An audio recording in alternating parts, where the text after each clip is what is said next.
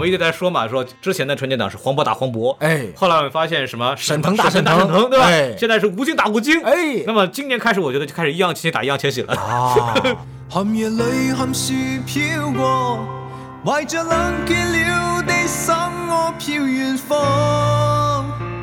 Hello，欢迎收听新的一集什么电台，我是孔老师。我是孔老师。今天我们俩孔老师给大家拜年了，哎，祝您新年快乐，万事如意，虎逼大吉。呃虎逼大吉可还行？哎，今年是虎年，所以就虎逼大吉。没错，你看牛年过去了，以后夸人不能叫牛逼，要叫哦虎逼。哦，没听说过。那哎狗年怎么办呢？请问嗯、犬逼。你还转一文言词儿？哎，没有，这今天是呃农历的虎年啊，是我们也这也是我们在过年之后第一次录节目。多新鲜为什么过了这么久才录呢？这个我们看春节档的看出工伤来了，哦！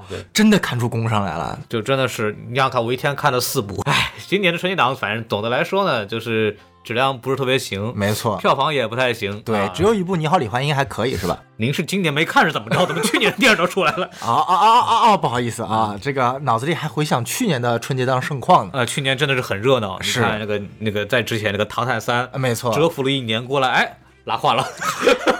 哎，第一天的票房还是很能打的啊，对，第二天马上就拉胯了。是后来李焕英奋起直追，哎，是你看我们就没有做，对吧？是，所以今年呢，我们要吸取教训，哎开年第一这个叫什么水门桥，对吧？哎是，你看这个开头很好，哎第二天暴跌，哎，但是在票房还是在第一名，没错我们还是准备不做了。哎是。那我们今天到底做哪个呢？我知道了，做韩寒的电影。第二这个电影是吧？啊是好像四海这个电影真的是今年的年度大爆款，是啊，今天好像已经掉到最后一名了。对吧？爆的很厉害，太爆了。是是，对对，简直是我看完以后就哎什么玩意儿？对，那要么做那个杀手不太冷静。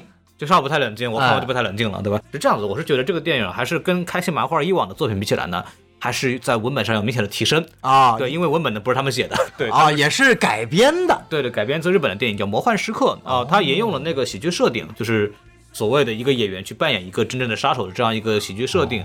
然后他的所有的包袱，主要的那些包袱来源还是来自于原版的情节。嗯然后我是这么评价的，就开心麻花把一部九十分的电影改成七十五分，哦，但是他们的过往成绩呢在五十分，所以说他们还是挺还是不错，有在进步。那我们今天讲的应该是国师的狙击手了。啊，《狙击手》这部电影呢，我的同事评价的非常好。嗯这个是张默的寒假作业，哦，就是在叙述上充满了学生气，但是从画面、演员的表演和调教上来讲，能看出张艺谋的一贯水准。啊，那那 emo 到底发挥了多大功效呢？就不知道，我就感觉就是在画面上把了把关。啊，对的，基本上的这个电影的那个前后节奏啊，包括那个什么画面啊，包括张宇的表演，基本上撑起了整部电影。嗯那这方面来讲，他作为应该是春节档里边评分最高的那个那个电影呢，他其实哦表现的还是非常不错的。但是从这个叙事啊，包括旁白和配乐的这个选择上，我感觉应该是张默起到了不可估量的作用啊。没错没错。对 对，《那我们今天讲什么？讲《熊出没》。熊出没》这个电影儿，我只有一句话，哎大家一定要去看，但是你还买不到票。哎，为什么？《熊熊出没》是知名的一代三、一代四的电影儿。啊，对，就是一个小孩带全家人过去看。哦但是今年呢，我刚刚看了一下郭老师郭连凯老师的这个影评啊，他说他被《熊出没》给震惊到了啊，啊，所以他去看了他去看了，啊，所以他家有是小孩吗？还是他自己是小孩？他就是因为他一看《熊出没》这部电影，嗯，超过了我们今天讲的这部《奇迹》，哦，我们今天讲的来是奇迹你啊！看看你看终于哎，终于引到了。终于拽过来了。对，啊。今天我们讲的就是这个文牧野老师的这个啊，奇迹坏小孩儿。呃，坏小孩可还行，啊，不对，笨小孩儿。对，笨小孩行，就是国家的要求，就是小孩能够笨，但不能坏。啊，是这样子啊对哦，就美国都是坏的，但我们国家不坏，只是我们小孩有点笨。笨，笨笨也行，但不能坏，对吧？哎对就虽然我看完这个电影也没看出来这个小孩哪笨了，这个标题反正就是硬加的吧，啊，哎硬加的吧，这个我就就不提了。我们为什么讲这部电影呢？是因为我们觉得。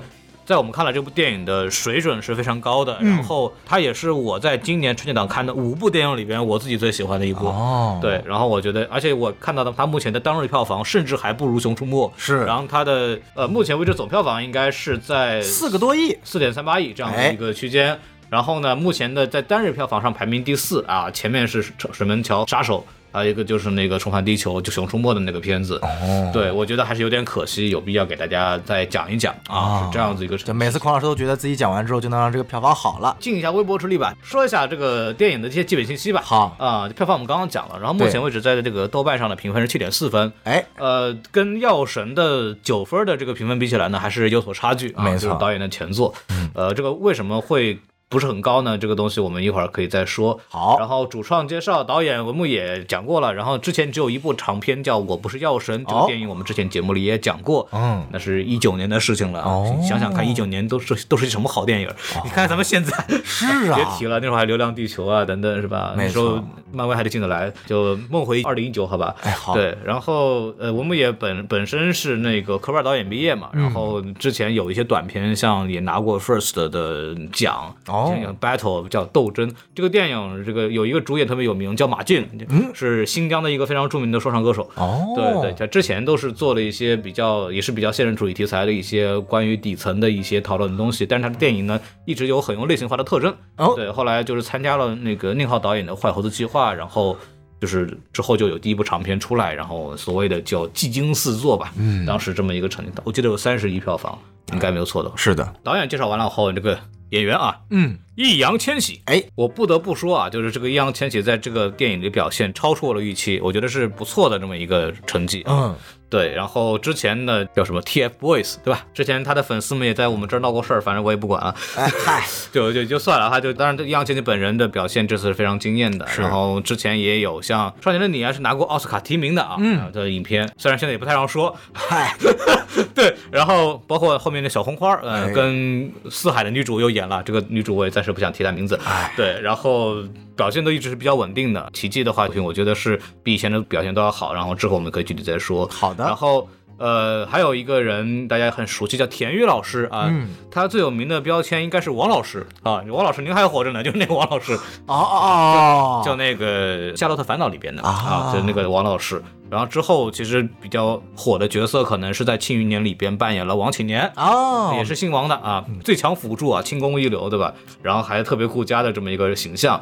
然后还有一个称谓，这个大家广为流传啊，是汤唯的前男友。哦，他是汤唯的前男友。对我也不知道真假，反正就就一直这么讲吧，啊，对。那我也是汤唯前男友。是吗？您是在梦中的。啊？啊，对，在汤唯梦中的，呃，那他哎呦，这个你 一下拔高了啊！哎，那是。你看看，哎，呃，地球上最后的夜晚嘛，嗯，好家伙的，那个公交车司机，哎，哎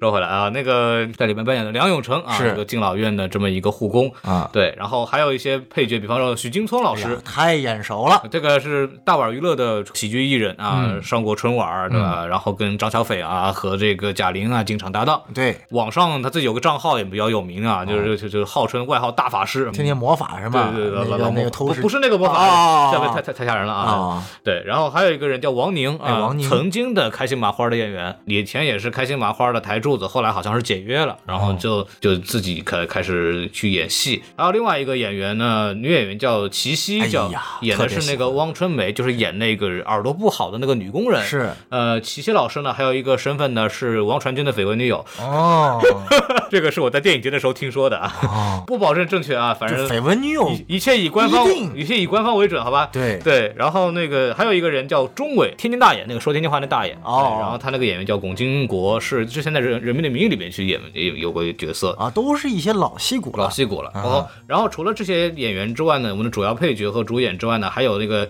药神帮啊，就是之前文牧野在药神的时候用的一些演员都有客串，戏份比较多，像张宇，就是啊，那个哎呀，演技高光啊飞，跃哥啊，飞跃飞跃擦墙队的那个飞跃哥，哎对，然后梁新明之前那个演那个神父，I understand，Thank 哦。You，就那个就就那个大爷在里边扮演那个医生嘛，然后包括许峥在里边炒大锅菜，对吧？嗯是。王传君在里边演了一个所谓的反派角色，对吧？对，哎是在那个演一那个普普通通靠着自己打拼学历得到了一个高管地位的普通人，呃，对，一个普通人，太普通了啊。嗯，非常太普通，太普通了啊！对对，还有就岳小军啊，岳小军在《野药神》里边也是演了一个小角色啊，哦差不多这个样子。嗯主创介绍完了以后，来进入我们的这个打分环节吧。呃，来，这次我们换孔老师先打分。我来打分是吧？哎，我给个四颗星啊！哎呀，五分打四呃分，你看看非常高了。我的评分标准一直是这样子的，就是一个电影的完成度达到了，就是给他六十分，哦就三颗星。然后他能在完成上能有所突破或者有特点，啊，那就是给四颗星。嗯当然我这个四颗星呢，就是还属于一个比较高的四颗星。哦我是觉得这部电影在各个方面都做的趋近于完美，就是它在这个类型的各方面，嗯，对，然后在导演的技法的展现上，包括在命题作文的处理上，嗯，都是非常不错的。唯一的问题可能是出在了这个电影本身的题材上面，嗯，包括在有一些细节上，可能我觉得有点太像药神了，嗯就是它有点太过套路化，导致于它的惊喜不是很够。主要问题可能还是出现在本子上的一些角色设置和一些剧情安排上，嗯对，所以说还是会给他扣一颗星。它不是那种特别好的电影，十分制的话给一个八分左右是一个比较合理的区间，我认为。嗯，啊，光是这个分打的相对来说是比较高的啊。嗯那这五分我打多少分呢？你可以说一下。哎，我就比较客观了啊我打五分，哎，这么高吗是是是是，当然这个这个有一些意外的因素加成啊。哦，因为这个题材呢，你不得不说，它跟药神其实本质上是一个正好相反的题材。嗯药神聚焦的其实是一帮最底层需要活命的人。那其实你抛开这个故事里面讲的这些具体的人物，它本质上是在去讲述这些在改革开放时期啊选择创业热潮的这一波人。哦那他其实呢，相对来说，就像孔老师刚刚说的，这个题材并不好拍，因为它不够接地气。不是说他拍的不接地气，而是这个题材本身很难接地气。没错，但是在这样的一个框架下，我觉得文牧野还是用一个相当标准学院派的三段式的剧本，把这样的一个非常难拍的故事，用文牧野非常非常标准的这种人物情感、人物细节和情节设置，整体呃可以说是让观众的情绪的跌宕起伏走的是非常非常的坏一点来说叫工整，嗯好的来说就是完全打到点子上，所以对我觉得是一部非常非常标准的电影。把控很精准。对，非常精准。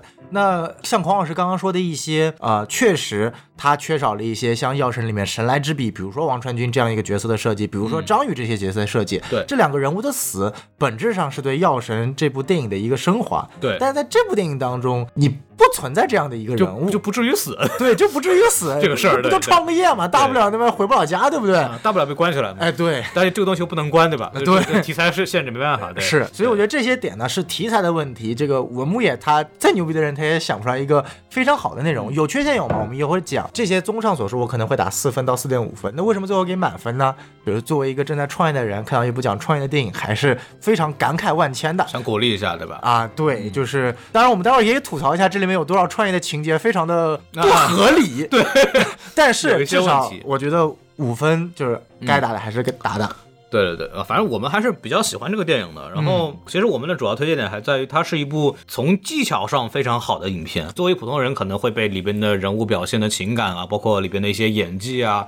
或者它里边的一些题材给感动到，嗯。然后你作为一个影迷呢，也能从里边找到很多的影迷的嗨点，它的一些精准的设计，它的意象表达呀，是。对，然后它的一些呃剪接的这样的处理啊，都是会让一个喜欢电影的人本身也觉得非常开心。嗯，所以这部电影就是属于那种你喜欢看电影的话，你也很适合去看。然后你作为一个普通去看个励志的电影的角度来讲，你也可以去看，也能得到很好的体验。它的故事又很完整，是所以说这都是还是一贯的文牧野给我们展现出来它的这种特点。我觉得这个是非常好的。然后我们来具体说说优点吧。可以啊，呃，首先就是我还是最喜欢文文牧野的这一点，就是他的这个类型化表达嘛。我们对文牧野的一个评价一直就是叫什么叫现实主义的类型化表达。嗯什么叫现实主义类型化表达呢？就是我们把一个呃现实里边会发生的一些比较。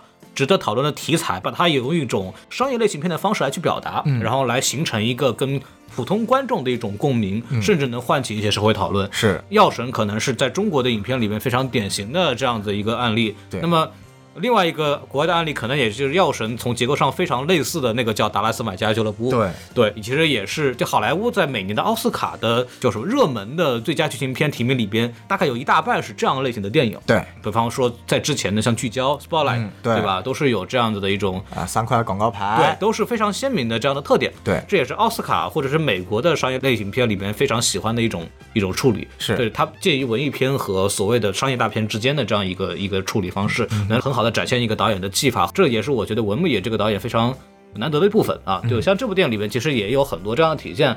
最简单的就是两场飙车戏嘛，就一场是他去追那个老板，嗯，对吧？就骑着小摩托啊，哎然后还有一个就是在追那个拖他那个零件的那个大卡车，是这两场动作戏，小摩托里边有一场戏，就是他在追的时候，那个快剪没有什么难度，但对最牛牛逼的是他那个节奏控制，就是他有一个那个俯拍镜头，然后一个他在那个小车里边，在那个对吧？小巷子里边穿梭，是，然后他咔咔咔三下，然后大家看过那个四驱兄弟没有？叫那个极速斧头的闪电跑法，哒哒哒，就那种感觉。孔老师原来看过《四驱兄弟》啊你，看看，你看看哎四驱小子我也看过啊，啊对，燃烧太阳啊，哎呦厉害四驱兄弟里面是那个极速斧头，对吧？哎，我只知道三角剑，叫什么？极速斧头那个闪电跑法，它那个拍摄方法就是咔咔咔，然后三个剪影，啊然后就来彰显这个速度感和它的那种弹射的那种效果。嗯像在这个电影里边，他在骑小摩托的时候也给了这么一个镜头，是骑一个小摩托车，你说能能能飙到哪里去？你比方说四海那种啊，拍摩托车拍的反正还可以，但是如果就我相相信，如果交给文牧野拍，会拍得更好看，因为文牧野就把一个小摩的都能拍成那个感觉。我懂了。孔老师对意思是《速度与激情十一》让文牧演了导演。我觉得是可以的。哎，懂了，懂了，懂了，懂了。你看他反正第一部电影是光头做主演嘛，徐峥。哎，有道理啊。对，虽然戴着戴了假发，对吧？啊，就是那个《速度与激情》兄弟帮啊，不，家庭帮来到了中国，发现中国有一个呃由徐峥带领的光头飙车榜。对对对对对。哦，然后拍的都什么什么捷达呀，哎是北京现代啊，哎没错出租车是吧？啊，然后就两个人就冲上了，然后秋名山，然后就中邦什么。秋名山、香山。哎呀，好好好好，香山啊，哎，没错没错，没有我们上环那个超级麻烦的那个下车的那个地方，哦下匝道的那个地方，北京出租车司机马上把他甩掉。啊。然后徐峥对着范老大说：“你看我还有机会吗 没有没有，是我北京交警对着范老大说：“我看你没机会了。？” 可以可以可以，十一的剧情出来了呃，啊对，，说好了就是，我觉得他在就算是一些所谓很土的那种场景，嗯很本土化的场景，他也能拍出那种商业的味道来，嗯然后让这个节奏上，他的娱乐性会做得更好。土嗨土嗨的。对，包括那个什么那段。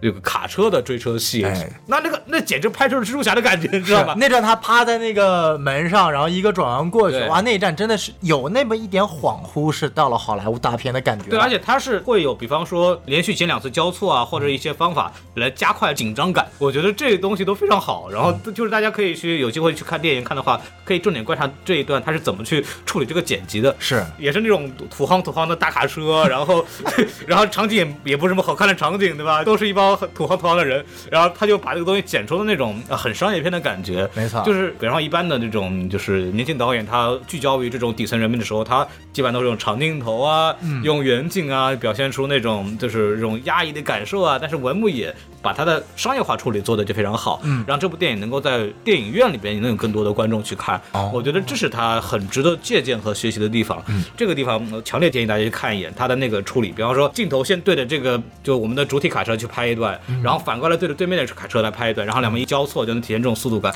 这都是好莱坞类型片玩的非常熟练的东西，他啊对全用上了。匠气非常的足，对，呃，算有点。算有点，因为国内导演做到这样的并不多呀。对，我觉得就他把这个商业片的拍法融合的非常好。这两个地方是我觉得这是我我想看文明野的电影里面想得到的东西。嗯，对，包括他从这个商业片的角度之后呢，还是蕴藏了一些其实比较浅显的、比较直接的一些个人表达的。哦，比方说大家津津乐道的这个蚂蚁在这个玻璃窗上面蹒跚行走的这个片段，哎，就非常非常简单的意象表达，是。也把这个易烊千玺的人物困境给展现出来了，然后配合那个台风嘛，啊。对，然后包括还有一个我自己特别喜欢的。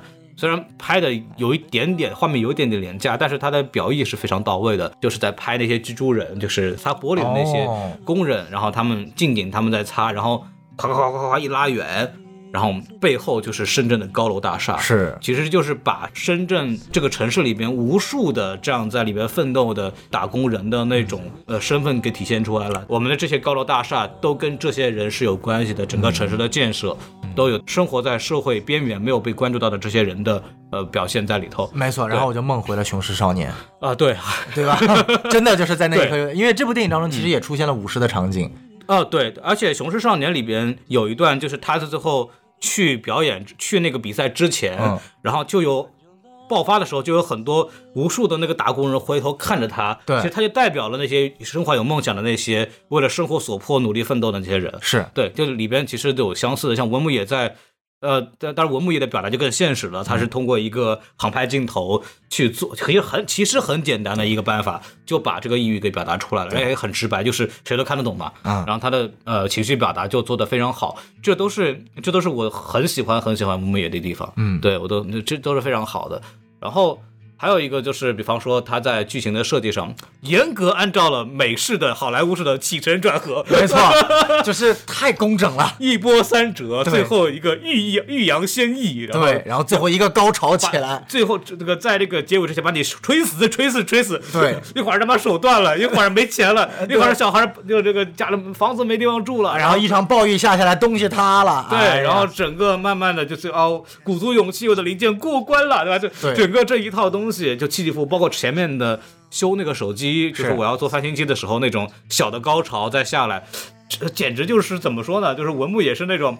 一看就是故事那本书翻烂的那种人，对对对对，就麦金那本书，嗯，对，就是只能说就是呃，看这种电影，你久违的感觉你是在看一部电影。嗯，就是我中国电影这几年好长一段时间出现了很多票房非常高的电影，它其实看上去呃不是很像电影。对，它不仅看上去不像电影，它的故事编排更多的是它的题材打动人，嗯而不是它的剧本。哎，你这个表达真的很阴阳怪气。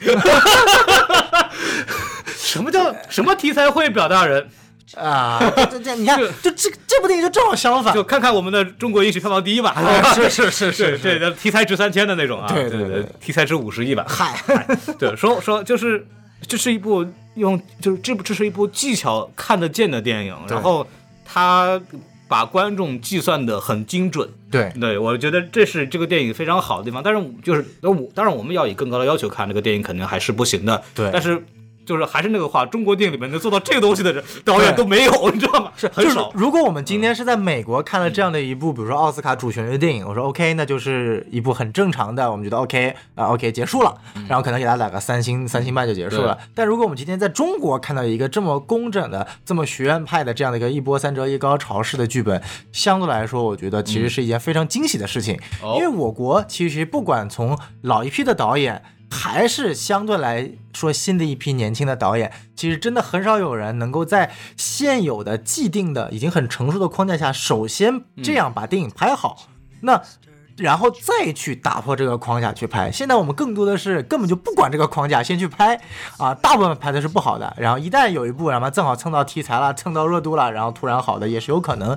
所以它的这样的一个电影的走势和成长，其实是相对来说不规律，也是呃。有一点点畸形的，我是这么觉得。我是觉得就是文牧野的这种电影吧，它是它的优点是应该是一个普遍的状态才行。对，对，就是就是，比方说美国可能这种成熟的这种电影市场，可能有百分之五十的电影大概能达到这样子的一个基本的水平，嗯，可能没有文牧野的电影那么好吧，但是大概是一个标准的一电影水准都是有的。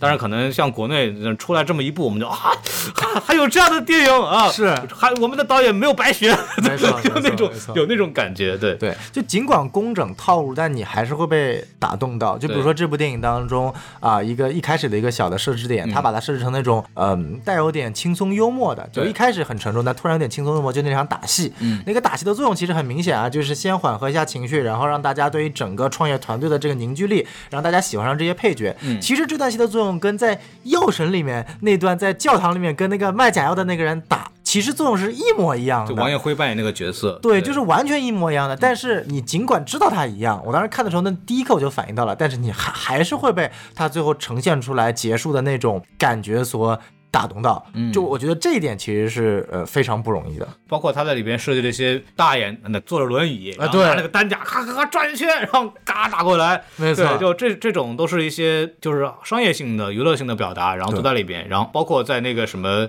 药神里边，就是章鱼飞身一踢，嘎嚓一下踢过来，对，就或者拿折断嘎上去打，我觉得这都是不错的这样的一个设计，而且是呃，包括它里边的人物设置，其实跟药神都蛮像的。你可以看到，在《奇迹》这部电影当中，奇迹饰演的那个角色，跟在《药神》里面谭卓饰演的这个角色，其实大致的功效都是一样的。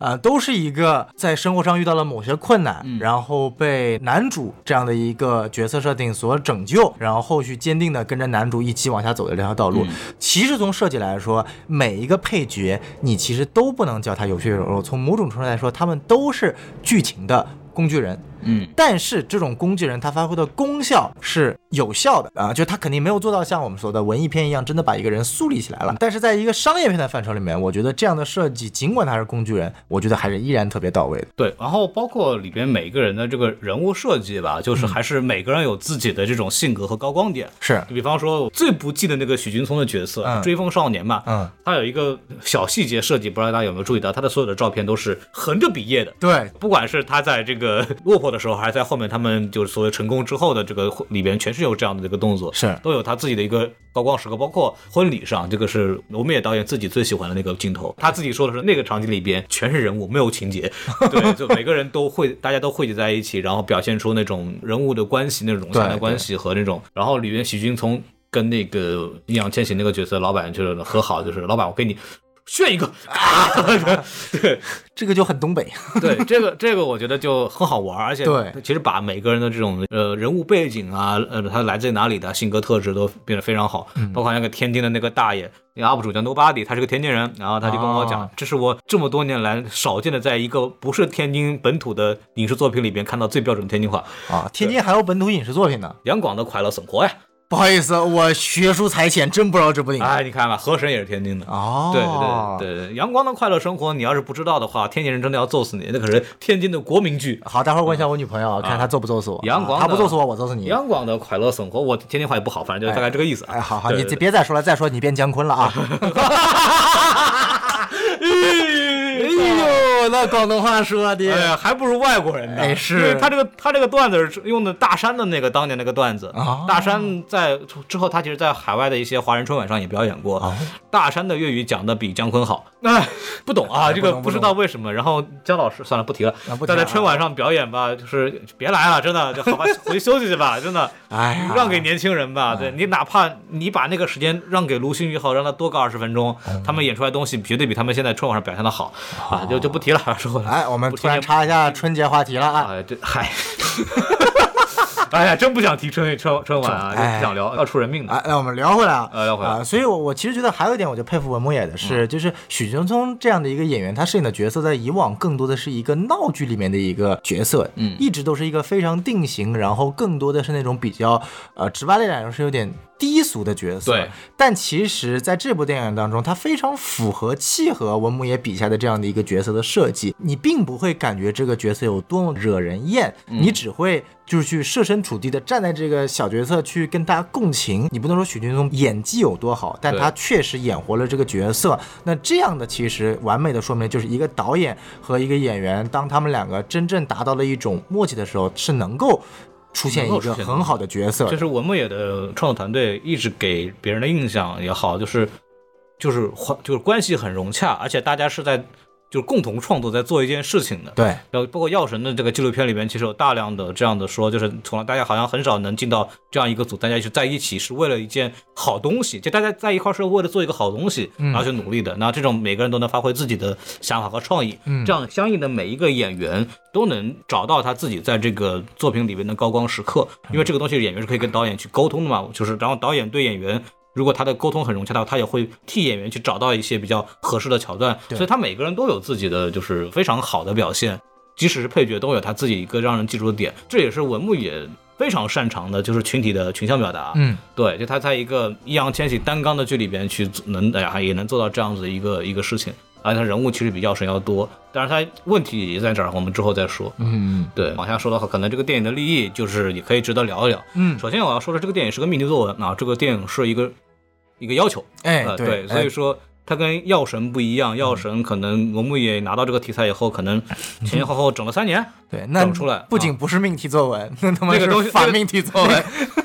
这个片子很令人惊讶，是。这个事儿，以至于这样，就是药神当时上完之后拿了三十亿票房下来，我们的电影审查的部门的同事写了检讨，说这个片子怎么能过的？哦，对，所以说我们就可以认为药神是前无古人后无来者的电影。嗯，对，既然拍不了怎么办呢？就给你来个命题作文，就是我们来表现出我们改革开放的成果，我们的这个深圳的打工者，我们的深圳的创业者那种创业精神在党的十八大的号召下，然后我们努力奋斗，艰苦前行，怎么怎么样，对。吧？就给了这么个要求，所以我们给文牧野说，我说一个数，啊七个月，哎呀妈，七个月前置的，pre-production 对七个月，对对前置的东西，嗯，然后 所以说这个创作方法是完全不一样的。是对他的所有的创作的体验生活的时间都非常快，比方说易烊千玺大概练了呃一个月拆手机，嗯对吧？然后文牧野其实在深圳一共待了两个月去采风，相对来说是相当快速，然后他还能完成一个比较工整的表达，就是非常好。而且文牧野这个选材还是比较巧的啊，他选了一个叫什么叫元器件回收的这样一个事情。他其实一方面在说我们的个人奋斗很重要的同时，嗯也在表达了什么呢？就是我们国家的电子产业是慢慢的从这个灰色地带慢慢的正规化是的方向去发展的，就是从这个做翻新翻新机到回收旧零件，然后去给那个企业提供这个官方的翻新机的这样子一个过程。在最后，他后来创业成功，成了一个通行企业的 CEO，对吧啊？他是他其实整个故事也象征了我国从一个比较粗放的发展的经济状态，然后慢慢的精细化、绿色化和正规化的这么一个处理。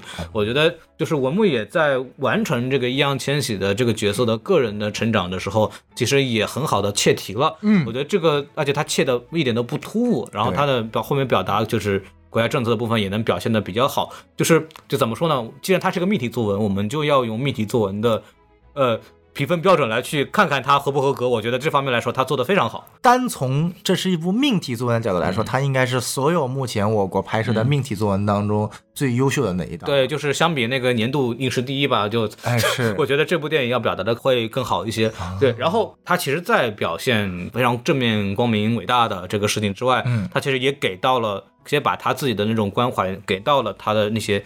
惯常会创作的角色，就边缘人群，哦在里面看到，比方说汪春梅是因为工厂的破坏，所以他的听力不好被赶出来的这么一个人。嗯然后那个那个会打拳的那个叫张君豪还是叫什么，我有点嗯有点忘了，就是他是被那个因为见义勇为吧，对，打了工头。被那个什么边缘化，因为他那个入了局子之后，其实虽然我们都都在说什么接受改造重新做人，但是有前科的人，其实在去找工作是比较难的，就甚至是很难的。啊，你有经验是吧？对，这也是听说的嘛，哦对，听说的，对，嗨，我也就是你有一个朋友也进过局子，不敢不敢尝试，对，哦对我你在美国进过局子，我是知道的。哎在美国谁没进过局子呢？对，我也进过局子嘛，但是哦我们是受害者，我们是受害者。对，说回来，这也是一个边缘人群嘛，就是一个不被社会所接纳的。然后许劲聪那种就是网吧少网瘾少年，哎是对吧？然后包括那个什么，像那个大爷，那个大爷也是这个啊退休老兵啊，然后其实。也致敬了一下抗美援朝。对，也是也致敬了抗美援朝。其实这这方面，我觉得他就给我观察到这些社会的底层的边缘人物，然后他又把他们的这个生活状态和我们的改革开放和我们国家的建设能够去进行强挂钩，这个东西非常好。他在说的什么？就是其实我们没有去关注到的这些人，嗯，但是他们其实在为我们的城市发展做了很多很多的贡献呢。没错，然后这些人的表现或者这些人的故事需要被讲述到，那么这个电影文牧也借了这个所谓的命题作文的题材，仍然去关注到了这些人。嗯对我觉得这也还是体现出这个导演的视角和他的敏锐程度。而且最牛逼的是，每一个他关注的配角身上都带有一个相对应的命题作文。对，我而且这些命题作文其实没有非常的突兀，包括刚刚讲到的嗯。大爷身上表演的抗美援朝，甚至那个呃追风少年，嗯呃他的兄弟叫什么来着？就是王宁饰演的那个角色，嗯他一开始就有婚礼，其实也是一种刘恒像志嘛啊，对对，刘恒志其实也代表了国家，就是鼓励结婚，对。然后包括了呃兄妹情之间的这个明显就是二胎三胎的意向，就是他把很多国家想要给他塞进去的东西，非常有机的、平稳的、不突兀的放在了一部工整的电影里面，而且让大家能够对每一个配角所共情，这个东西非常非常非常的不容易。太厉害了，不得不说。说完这个，还有一些小点可能到易烊千玺身上了。哦，对对那孔老师要夸易烊千玺了啊不，容易，我曾哎，经孔老师先自己打一自己一个巴掌。对，首先哎呦我去！真打对，首先是这样啊，就是呃，因为过去的原因呢，我在少年的你的那个节目里边确实说过这个 “top 男孩”这个梗嘛，我仍然不觉得这个东西有有多么严肃，但是反正就是碰到了易烊千玺的粉丝的这个举报啊，对吧啊然后我想了想呢，就是说以后要不咱就不做易烊千玺的片子了。嗨，当然也没有想到，就是易烊千玺的这个努力确实是非常好，啊结果易烊千玺后面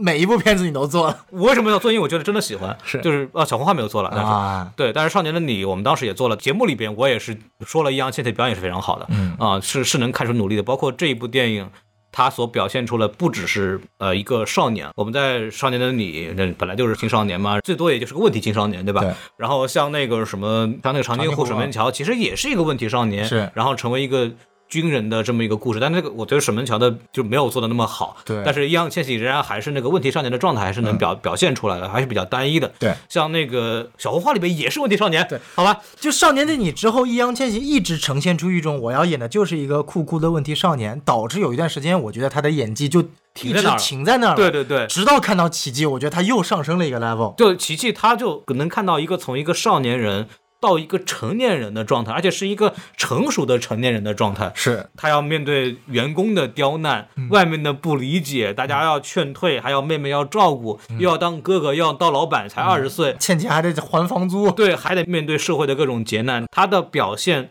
其实都不一样。面对每一个人的状态，都能表现出那种状态的不一样，包括他那种。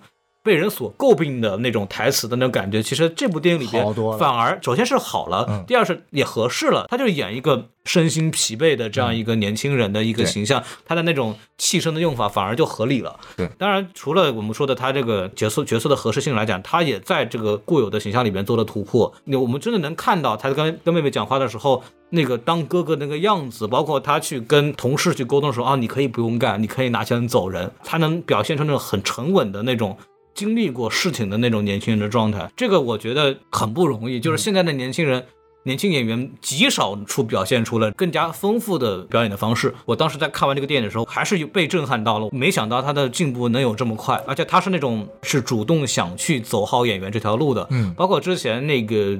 少年的你，其实我们说决定了他演员表演生涯的一部电影。嗯其实当年也是易烊千玺主动提出的。哦一开始像那个曾国强的制片人看到易烊千玺的，就觉得这还是个小男孩儿，或者是 idol，或者怎么样。就是看不出来你是能演这种很狠的那种角色嘛。但是，易烊千玺一直我要演这个戏，然后他过段时间就会说，我能不能再来试试？然后那个制片人看着他从觉得不太行，然后后来觉得哎好像还可以，然后后来是跟他的对话里面看到他那个眼神里的东西，说这个人好像能演，然后出来的时候经过努力，效果是好的。啊，就易烊千玺你看那制片人，你再不让我，信不信我一枪拍死你自己片人？这个感觉对了然后易烊千玺说：“我不是说笑哟。”啊，我不是演的，我是在这追下出来了，开玩笑，开玩笑啊！就是那么易烊千玺说：“你再不让我演，我的粉丝冲死你！”不是，嗨，哎，孔老师可以共情了。没有没有没有就无论他之前是什么样的一个出身，他证明了他是一个好演员，是我觉得就很好。甚至中国电影的未来，我觉得是易烊千玺是很重要的一环。我们一直在说嘛，说之前的春节档是黄渤打黄渤，哎后来我们发现什么沈腾打沈沈腾打沈腾，对吧？哎现在是吴京打吴京，哎那么今年开始，我觉得就开始易烊千玺打易烊千玺了。啊，这已经从一般中老年油腻男人变成了年轻化了，就是年轻的一代里边，他是有代表性的演员了。明年谁打谁呢？我觉得明还是易烊千玺打易烊千玺，哦我觉得可能会比今年要更好，因为其实呃咋说呢，水门桥这个吧，就是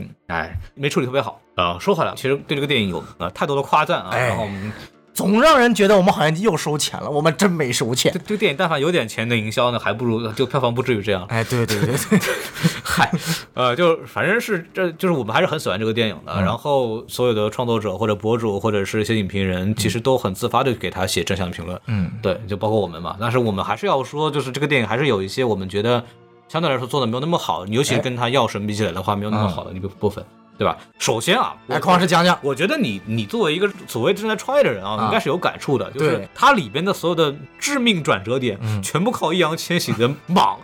就比方说那个药老板的那个什么，呀，他要去哪儿？然后把那个人，你跟我说他要去哪儿？然后他就说了，这个是那个是张艺兴演的，就是那以前那个叫。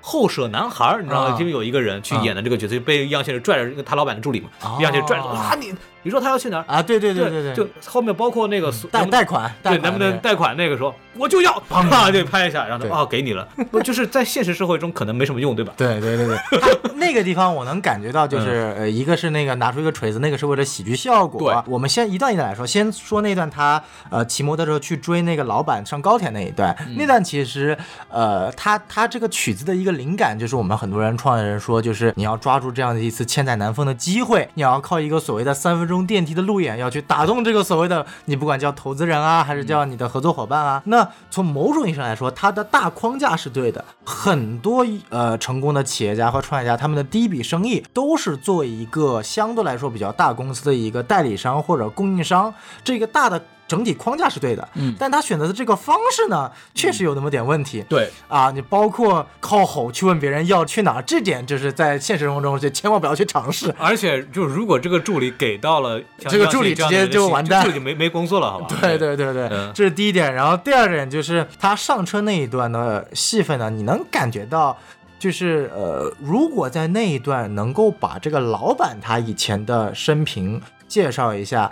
再延伸一下，可能会让那一段情节更加的合理一点。老板太平了，对，就是我能感觉得到，他这里想表达的是，老板并不是因为易烊千玺本身他这个商业的 proposal 有多好去接受他，而是被他的这种啊、激情啊，激情啊他这种干劲儿所打打打动嗯。但是这个点的话，就包括他问了一句，呃，那个王传君饰演那个角色，你是几几年来呃深圳的？深圳的黄传王传君说的是我硕士毕业来的，对的然后他回了一眼，然后王王晨宇才说二零一几年来的，我不记得了。嗯但是那句话表达什么意思呢？就是呃，我的感觉就是我自己想法是，他的老板应该学历也不高，嗯所以他也是当年是自己打拼来深圳，他那时候更代表的真正的是改革开放那一批过来的，因为二零一三年相对于说已经比较晚了嘛。对，就他老板那个那眼的意思就是你不要给我整学历啊，对，有不要给我学历。其实这是一个梗啊，就像我们今天天天有人说，有人问你是嗯介绍一下自己啊，然后一定要说我是哪个名校毕业的啊，我什么硕士博士啊。就像某个 UP 主可能会说我是上戏导演系毕业的，嗨，对你指的是谁呀？对，不知哎。道，对，就就没必要嘛，对吧？对我要说我的学历，你那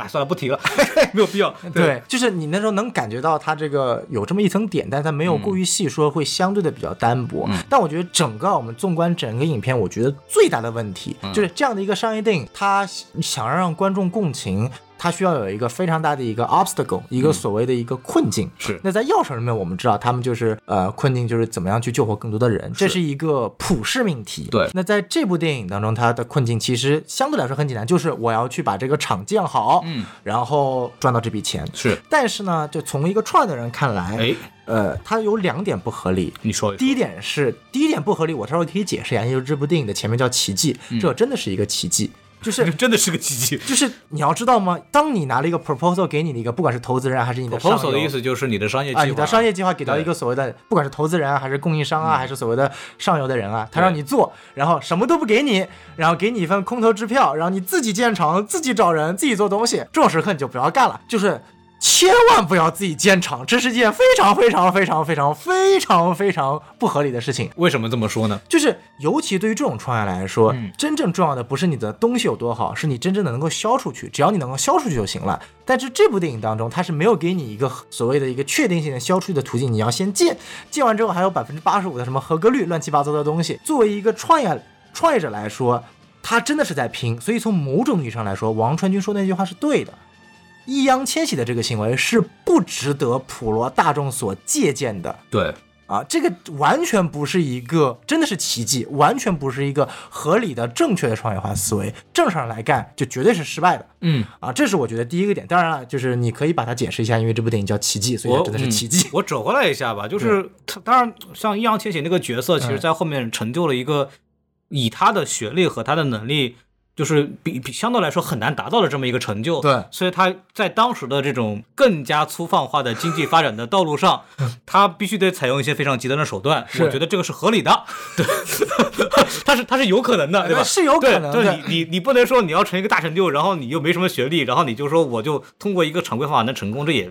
他要是能要真能成功，我们的国家的发展也就很正规化了。对但是恰恰是因为我们的国家没有那么的，尤其在当时很粗放的。嗯那这种情况下，他就要给就要给这种亡命之徒，对，可以甚至可以这么讲，亡命之徒，对，能有一些成功的方式。对，这个也是有它的合理性的。当然细节我们就不聊了，它因为这个剧情主要它主要还是剧情编的问题，剧情太理想化了，有一些有些很关键的桥段太理想化了，以至于我们会不是很信这个东西。对，但是实际上，当深圳当时有无数多这样的，其实不是很讲道理的发掘机方式。对 对，就是我们要学习他这股创业的拼劲儿，嗯，但是在具体实行方面，包括他怎么做的，就是大可不必完全照抄啊，更多的没有没有人会学的，这个 要是没有资源的情况下，能不建厂千万别建厂，容易干死自己。啊，对当然这是第一点，然后我觉得第二点其实是更致命的，就是啊第二点其实可能没有创业的人经历不到，嗯但是创业的人来说的话，就尤其对于我来说，这种也是在创业起步阶段，我觉得这个电影最大的困难在前二十分钟就解决了，他找到了一个完美的团队。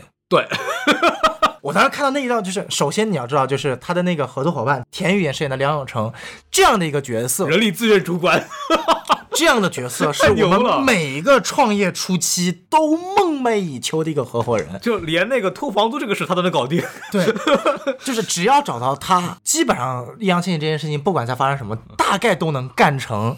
所以我觉得这个就是呃，而且影片当中最大的一个问题是，他其实没有。大概的，就是没有一个比较长篇幅的交代，他跟田雨饰演的这个角色，他他们俩之间的历史到底什么样？感觉就好像是帮他多修了几次电器，然后帮他介绍了一个工作，然后就结束了。嗯就正常人生活来说，就是如果我今天身无分文，比如说找孔老师，哎孔老师来，你跟我创业，我他妈四个月赚三八十万，但是我要钱没钱，要什么都没什么，我就一堆破手机，绝绝对你不会这就不给，这就不给，对。绝绝对不会的。然后这种情况下就是，呃，然后然后梁永成就就毅然决然的同意了。然后我觉得这个时刻、当然，他也没花多少钱，倒是真的了。对，就是没花多少钱，但是在那个时刻，我就感觉这个电影来说，就是作为一个创业人来说，他最大问题已经解决了。当然，我从他某种程度上，他有他的合理性，就是因为在这个里边团队的人，每一个人都是啥都没有，是。就是他能损失啥呢？对。比方说，比方说孔老师，你借我五万块钱，然后创业，我是真有五万块钱，我真不借给你，但他们什么都没有，对。他们就有的是时间和拼劲嘛，然后还有就是想改变自己生活状态的那种能力，因为每个人他其实也是比较多的篇幅交代他们的生活状态是不太行的，对。对，就梁永成这个就是照顾照顾老人，也没什么前途，对吧？忙得要死，然后也没有不受什么尊重，然后年龄也是一个青壮年的那个年龄段，对，还是有能力去事业上再搏一搏的。然后剩下那个人，每个人都是就人生已经没什么希望了，对吧？他们这种情况，那我有什么办法呢？然后再因为还是那个话，我觉得跟深圳这个城市是有关系的。我说的宏大一点啊，对，稍微宏大一点，就是确实，就是深圳这是个城市可能是唯一一个相对来说没那么在乎你是谁的那个城市。啊，就比如上海还是一个，还是有它的内部的等级制度，或者是可能更偏向于白领啊，或者是一些学历较高的人，在上海可能有他的这种比较有容易有一个比较好的生活方式，所以上海可能像像我们这样可能学学习成绩还不错，有学学历还可以，然后工作还可以的人，在上海待待当然还不错。就上海不是很 care 你的地位，但他比较 care 你的学历和知识。对对对，然后北京嘛，北京会 care 你的地位，北京的地位就很重要，你没有权利、没有门路很难。但是深圳是一个，不论你是谁，然后你都可以去，然后我不在乎你之前是什么人，对你就拼命就好了。是因为之前我也是采访过一些。一些就是我的同事吧，然后哎他们之前也有在深圳的，嗯他们就跟我讲说深圳和上海有什么区别。像上海，我们可能就一般来说，互联网企业或者白领下了班之后，呃，周末去蹦个迪啊，看个展啊，看个话剧啊，看个电影啊，就是能不加能不加班尽量不加班，然后就还过得还可以，然后就很舒服，就满满足的。但深圳他们再找份兼职。他们深圳在下班之后是没有这个东西的，啊因为他们的文化生活也没有上海那么丰富了。对对对，然后他们反而那些人他们来深圳的目的就是我就来赚钱的。对，对我下了班之后，我我就是不是在学习，我就在兼职或者我在努力休息，我要明天干活。就他们没有那个心思，相对来说，对。然后那种环境催生的人，那就是你可以什么都没有，你过来，但是深圳是给一个给你产生奇迹的这样一个城市。对，没错对错我觉得这个那这种情况，可能他安排在深圳，他也是有他的道理的，他就他也是某种程度是合理的。对对，但他细节上还是有很多问题了。对，就是嗯刚刚狂老师讲到，就是这些人能够一开始愿意。跟着易烊千玺干，OK，这个点我们解释了。然后第二点就是，呃，尽管我们说这是一部偏现实主义的，它的一些底层人民的群众的描写相对来说比较现实，对但其实还是不够现实，你就是这几个配角还是理想化了。嗯就是我前面提到的一点，就是他是工具人。对我前面提到的是工具人好的一面，嗯后面要提到工具人坏的一面。哎因为从电影的后半段开始，其实这些人物就没有描写了，他们只有一个作用，就是不遗余力的捧支持易烊千玺。对对对那这个点作为一个创业人来说，又觉得很奇怪了，因为呃，尽管这些人身无分文，最大的坎坷是那个许剧的说我不干了，一百块钱给我扣掉。对，然后结果结个婚又又又回来了。那在真实生活中，这种人是不会回来的、嗯啊，这是第一点。如果我们真正所谓的去了解过底层人民的话，他们的生活的困难。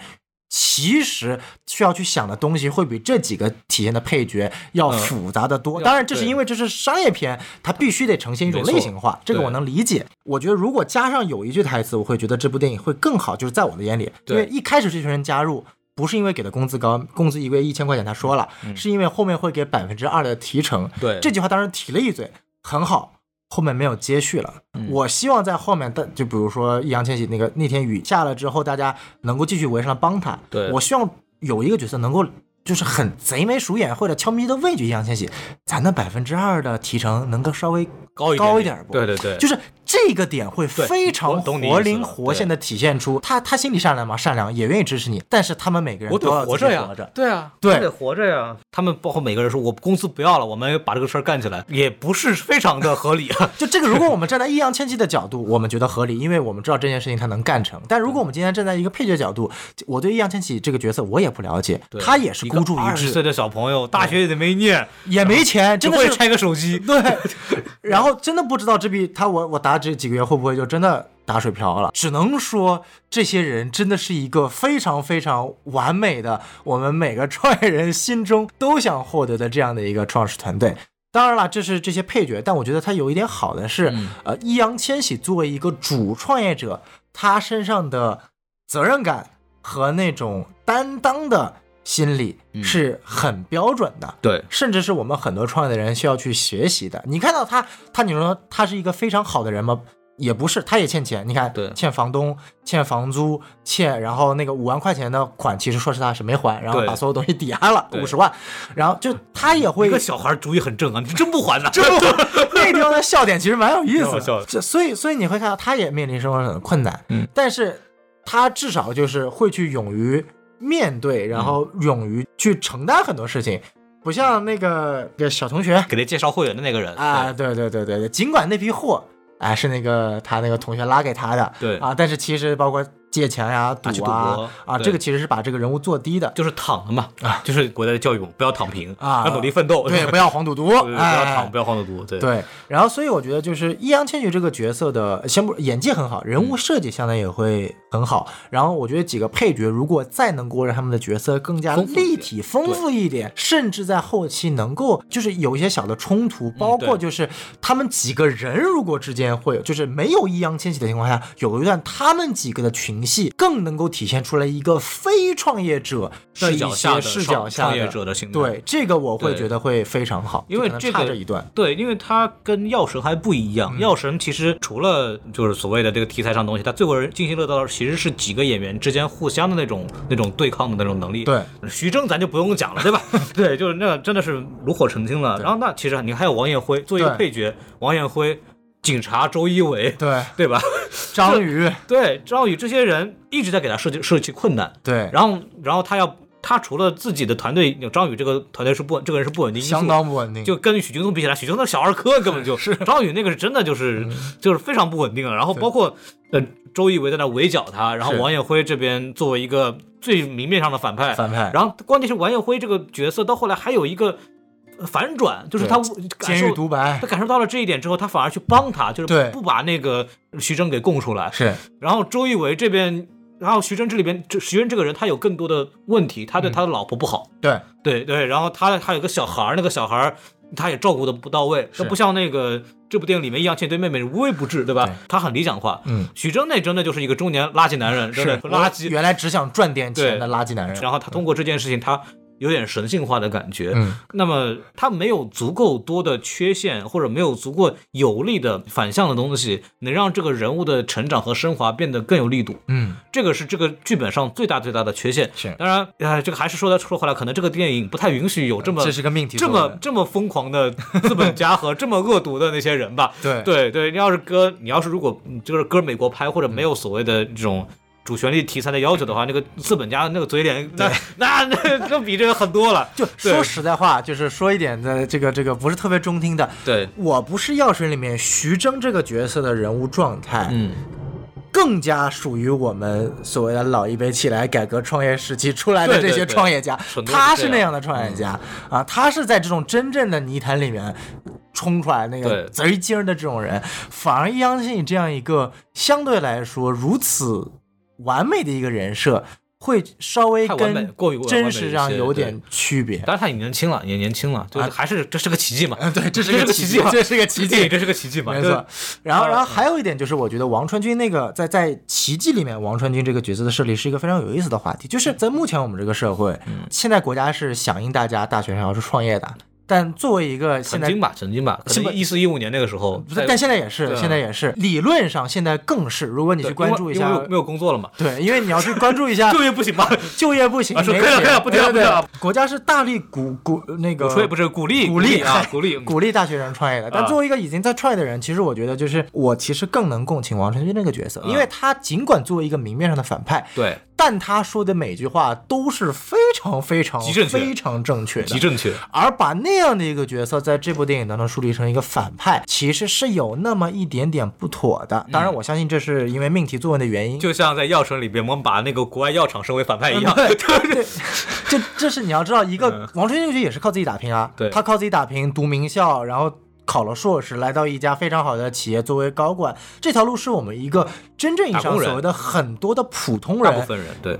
想要，而且关键是能做到的一条路。或者是应该去选择的一条路。对，嗯而这部电影从某种程度上，它是告诉你，就是说，哎呀，你这个，哎呀，太关注学历啦，然后不会开拓思维啊，然后思维僵化，这些点，你说是不是有问题？是有问题，但是放在这个角色身上，跟易烊千玺做对比，其实是有那么一点点就是，他的问题是错位的，对呃但是导致易烊千玺这个生活状态的一部分真正的原因，或者易烊千玺所想奋斗的背后驱动的那种原因是是社会造成的。这个社会造成的东西呢，我我觉得不能以某个人作为反派，是吧？是就像药神的那个核心问题，可能还在于我们的这个医药管理制度啊当时还不是很完善，是所造成的这样一个后果。后来不是也完善了吗？对吧？它的背后推动其实是这个，但是它作为一个这样的电影，它必须得树一个所谓的反派角色。嗯，就王传君这个角色，就像药神里面的那个药厂药厂人一样，都显得非常的单薄和无力。嗯，但是比方说药神里边的反派，他树了几个其他的从不同角度的观察者，警察也好，或者他的。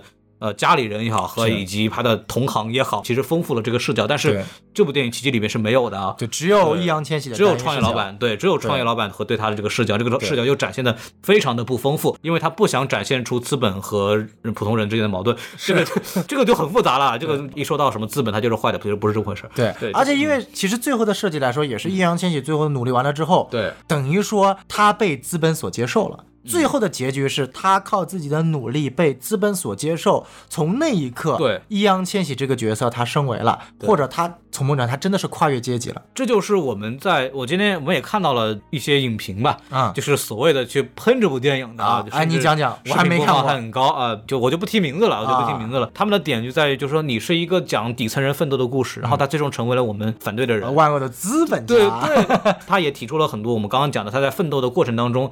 电影展现的有些过于理想化，但这个其实可以理解的，我们也讲了，对可以理解但是电影没办法，它只能这么拍，或者是一个电影商业电影的体量也不可能表达的那么丰富和现实，所以说他只能拍成这样。那这种情况下，他拿一个是易烊千玺成为了我们要打的那个人，嗯第二是这个电影里展现出的这个东西过于理想化，不够血淋淋，这两个喷点。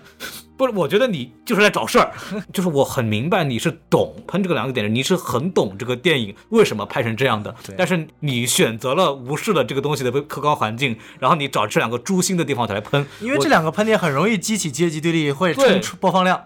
对这个多少有点过分了。他喷的不是这个电影，对。他喷的更多是这个题材，因为这个题冲这个人或者冲题材，你易烊千玺，我就看到你不爽，我就拿你这个东西说，我觉得这就过分了。就按照他这么拍，只有一种拍法，就是他最后创业失败了。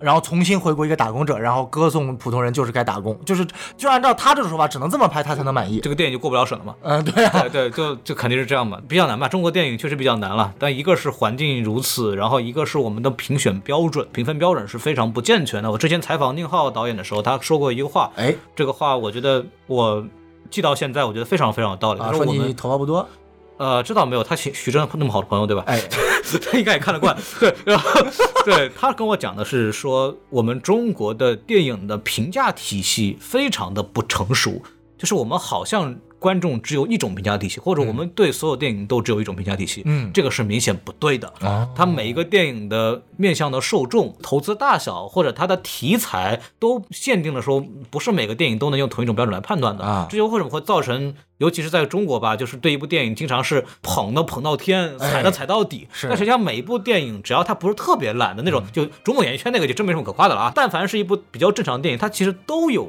可取和不可取的地方。哦那么我们希望我们给大家带来的东西，可能是我们能看到它这部电影好的地方，也给大家说不好的地方，然后你可以自己去选，说你接受哪个，然后你是说决定看不看，或者你决定怎么去理解这部电影。但是任何一个电影，它其实不同的受众和体系下都有他要去看的那些人，嗯，然后他从里面能得到他要的东西，其实这个电影某种程度它就成功了。科幻片跟文艺片怎么可能是一种评价方式嘛？是是，对，那那我们不能用简单的豆瓣评分高低或者哪个平台评分高低来去做一个非常。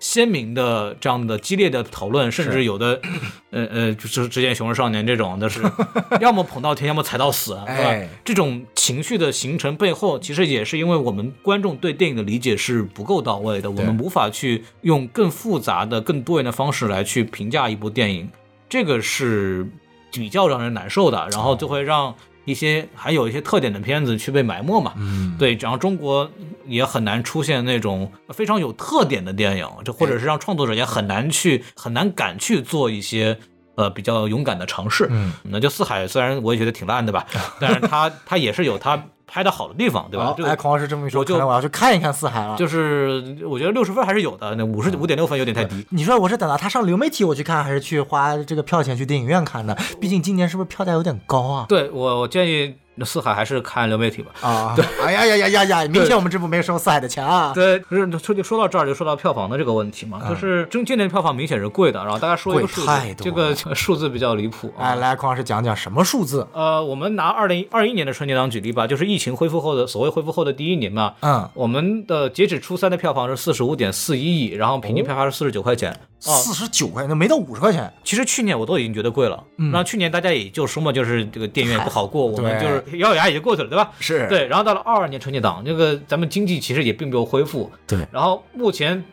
目前的总票房达到了去年同期的百分之七十六，但是我们的票价呢，平均票价五十六块钱，就是我们大概贵了有七块钱左右。其实我想知道这个平均票价真的准吗？因为我感觉我每部看的电影都他妈九十块钱、一百块钱啊。我在我老家看的，啊平均票价在六十几块钱。我们可能是一个江南一个不是很有钱的县，那么我好呃羡慕你啊，孔老师！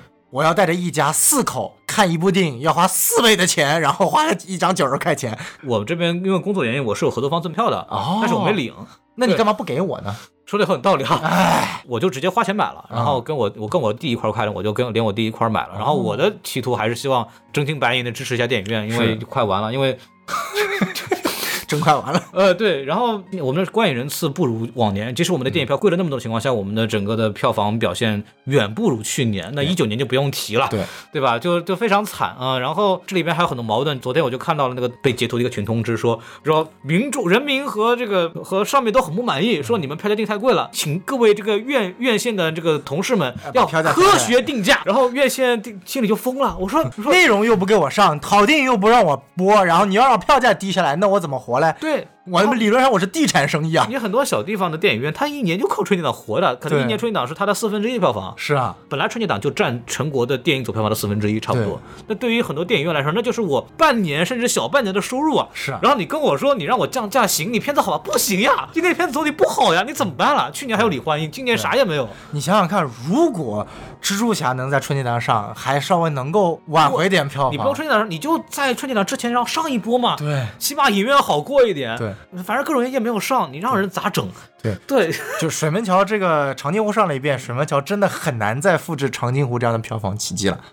就是没什么进步。我我妈和我爸说的很，谁愿意大年三十过年的去看他妈人被炸成血肉模糊的？这本来这部片子就不符合春节档这个标准啊！不是，关键是水门桥完了还有个狙击手来。狙击手那部电影确实比水门桥好，但是嗯我看完之后觉得也非常不适合我春节档。不至于去看这玩意儿干嘛？我看《熊出没》不香吗？对啊，杀手不太冷静，为什么能崛起？他那个就是纯合家欢嘛。纯喜剧片嘛，对啊吧？就纯喜剧片嘛，对就还就票房很好。那奇迹其实某种程度上也不合适，对也不合适。但是这关键是这几部电影连带一个狙击手，加一个水门桥，呃再加上这个奇迹。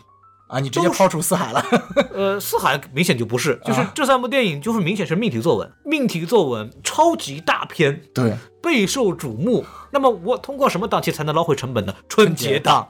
但这几个电影呢又不适合春节档，这就是我们的创作没有遵循商业规律的所造成的这种拧巴的结果。是然后逼着观众去看这种东西，然后电影院又没别的东西可以放，对，让我咋整呢？就是真的是我拔不出东西，只能靠《熊出没》还有这个杀手不太冷，对我有毛病。我一个中国人，大大年初一早上九点钟起来去看杀美国人，对，就是干嘛呀？我这么我再恨美国人，我也不用九点钟去看 看这个呀，对吧？你干这个美国人死不了几个的呀？你对美国人死新冠可能去世几个，对吧？你你看我看电影能看死几个吗？没必要的，就是你放国庆档是有道理的，对放春节档是没道理的。而且春节档都带着小孩去看，我就家长带着小孩去看水水门桥，你知道吗？那就把 那个是就直接炸裂开来的，这这小孩能看吗？你看啊，春节档几部，呃，看水门桥嘛，带炸裂不合适；嗯四海嘛，车祸不合适；奇迹嘛四，海很阴间的好吧？奇迹嘛，我靠，哎，我本来工作就很忙了，我他妈大过年的还得看你他妈有个人创业，累不累啊？能看而且我？关键他成功了，我年终奖还没发出来呢。对，就我年终奖没发，他他妈随便建个厂子能成功了，我二十六岁 CEO，对啊我憋屈毛线你，就请一帮什么什么玩意儿就过来就就成功了，什么什么员工这都什么员工都没有我努力，气死了好啊，吧？懂了，财富密码到最四五六千的地方找那种打不活不下去的人，然后过来当场工，我就能够创业成功拿五百万。这但这不是说这些电影很烂，但他们不适合春节档啊，嗯偏偏是又是最重点去推的这几部，你这玩意儿太太要命了，对吧？太要命了，无话可说，这怎么办呢？这个事情，哎，有完球了。也很有意思。我们前两年可能会觉得有一些那个春节档大火电影会过于适合春节档，比如说像李焕英啊这种，就是像什么疯狂外星人啊、嗯这种对但是今年出现了一个完全不适合 春节档的，就是我们国家总是在两个极端游走。但这个造成的后果其实是前面我们今年就是我是指着二零二一年对电影的要求和规划，嗯造成了这样的一个结果吧。是具体什么原因我就不敢展开了，我 就 对我就。唉，还是那个话，就是那为了为了避免节奏二鱼，还是希望尊重一下市场规律吧。就是是你想让中国电影好，你不是通过这个方式的，你不是去国家命题去找这么大腕拍一个超级大片，不是这么救市的，而是需要靠爱情神话这样的电影，就是每个月都能出来一个水准在七八分左右的片子，吸引大家持续去电影院看。对。这样才是对电影院来说一个比较好的营收方式，而不是电影院巴巴的等到春节档发现他妈的全是杀美国人，就 不不，不管是杀哪国人，就是哪国人都不行吗杀人就这这个事情本身就离很谱啊，不适合就很离谱啊，这个事情。就像你不可能把一部所谓的悬疑片、嗯犯罪片、惊悚片、恐怖片，他妈放到春节档去上，这一个道理。很很多人会拿那个《红海行动》的成功。嗯红海行动拍的有多商业，你是不知道啊，对 你是看了那玩意儿知道那个东西是一个很很娱乐性的电影，它是个是一个娱乐产品。对对对，它虽然它是有背后是有表现出其他东西，但它是一个很娱乐的产品。当然，我还认为那个片子其实也不太适合春节档。对，但是票房好，一个票房好，电影本身是好电影嘛。就是我我是这觉得这几年最适合春节档就是《流浪地球》，啊，流浪地球》其实一开始也不看好，它其实也带有那么一丁点的命题作文，但它把命题作文和一个非常优秀的科幻类型片结合起来。其实蛮适合春节档大家一起去看这个东西的，就是谁不希望自己全家一起看？哎呀，中国人拯救地球，这个好像还有点看头。而且它那个后面还有一些春节的元素在里面。对，就我觉得这个是真的是有这种感觉的你。马哪怕《唐探三》，它也是一部唐探三是为春节而做的片子，烂不烂再说。但是就但说回来说回来，就是我们我们想要的什么东西呢？就是无非去电影院看点好电影，嗯，包括之前那个什么《红海行动》也好，或者其他电影合适的那些，来到春节档，嗯它能取得票房成功，不是因为它适合春节档，是因为它电影确实是好电影对，而这种好电影在中国太少了，就那么一部使劲可劲看吧，那就 都是这样一个情况，所以就。就没办法这个样子吧，嗯、就我们还是希望，就是中国电影还能在光荣伟大的指挥下能多活两年吧。呃，希望多出几个文牧野吧。很，我们都希望多出几个文牧野，呃郭帆、文牧野，然后韩延，对，这样的就是比较成熟的商业类型片导演，嗯嗯能多出几个，他至少能保证我们在每个月能看到一部水准之上的，可以去值得去电影院买光每张票看电影的这样一个场景。对，我觉得这个还挺重要的，还是当然。我们也当然希望有好莱坞的大片能够实实际的引进了，对吧？这个我不希望我每年只在六七月份能够看到好电影我不希望我要去澳门去看蝙蝠侠，好吧？啊，这是目前最急迫的希望。对对对，是的，就就就没办法。但是这个东西，哎，就国情如此，也没有办法了。我们能做到的就是有好电影呢，我们都推荐一下，嗯然后大家。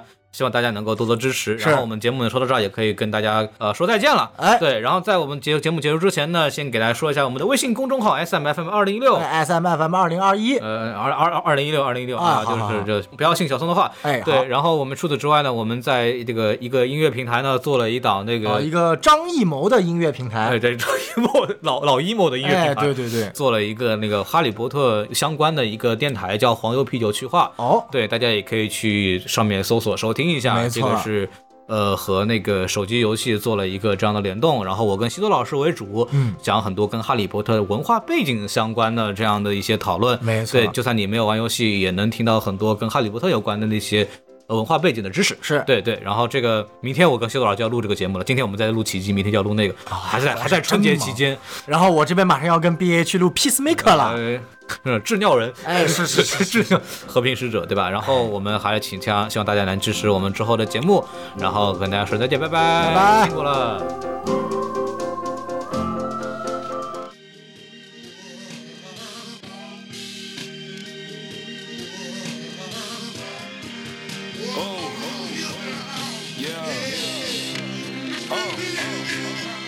家人为我在紧张，又有一个月没有进账。我说爸爸不用慌，最狠的火还在酝酿，困在我的练功房，不是练狠，哼哈，一练如何连本带利将所有人狠狠打击。早就过了青春期，我背着二十五的压力，我只想把这些变成涡轮，开上梦的法拉利，所以我不会有假期，我们拿到奖励。城市的每个广场响起我的贫民窟交响曲，哎，我的梦，我的梦，我的梦想，真正搞出一点名堂，真正赚到满袋银两。当我兄弟走出新房，如果生来就是罪恶，又有谁能够无罪释放？坚持自己的观点，赚钱活得无畏，在这世上会有更多人跟我们混的，不需要权威的认可。你还在玩别人玩剩的，我们会站着把钱给挣了，站着把钱挣了，快点把钱挣了。如果真实的不值钱，那我这辈子也就认了。啊我的梦，我的梦，我的梦想，我的梦，我的梦，我的梦想，我的梦，我的梦，带我的妞走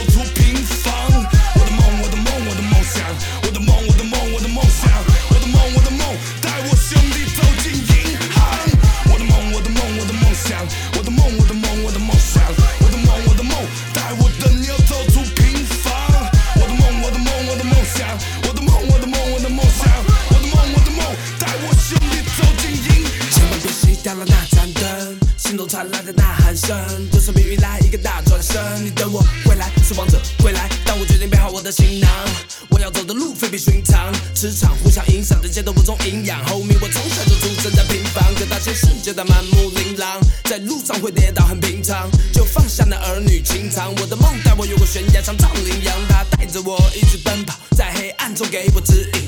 根本躲不开这世间纷扰，就继续些勾当，真心不会。我晚上忏悔，在白天赎罪。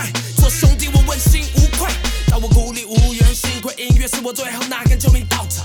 士别三日等我凯旋归来，你为我吹响胜利号角。嘿，我想要我的歌，它放到哪都出位。我想要捞一大笔钱在这大都会。我想要在我身边的兄弟都 feel 对，为自己过的生活不会感。我的梦，我的梦，想，我的梦，我的梦，我的梦想，我的梦，我的梦，带我的牛走出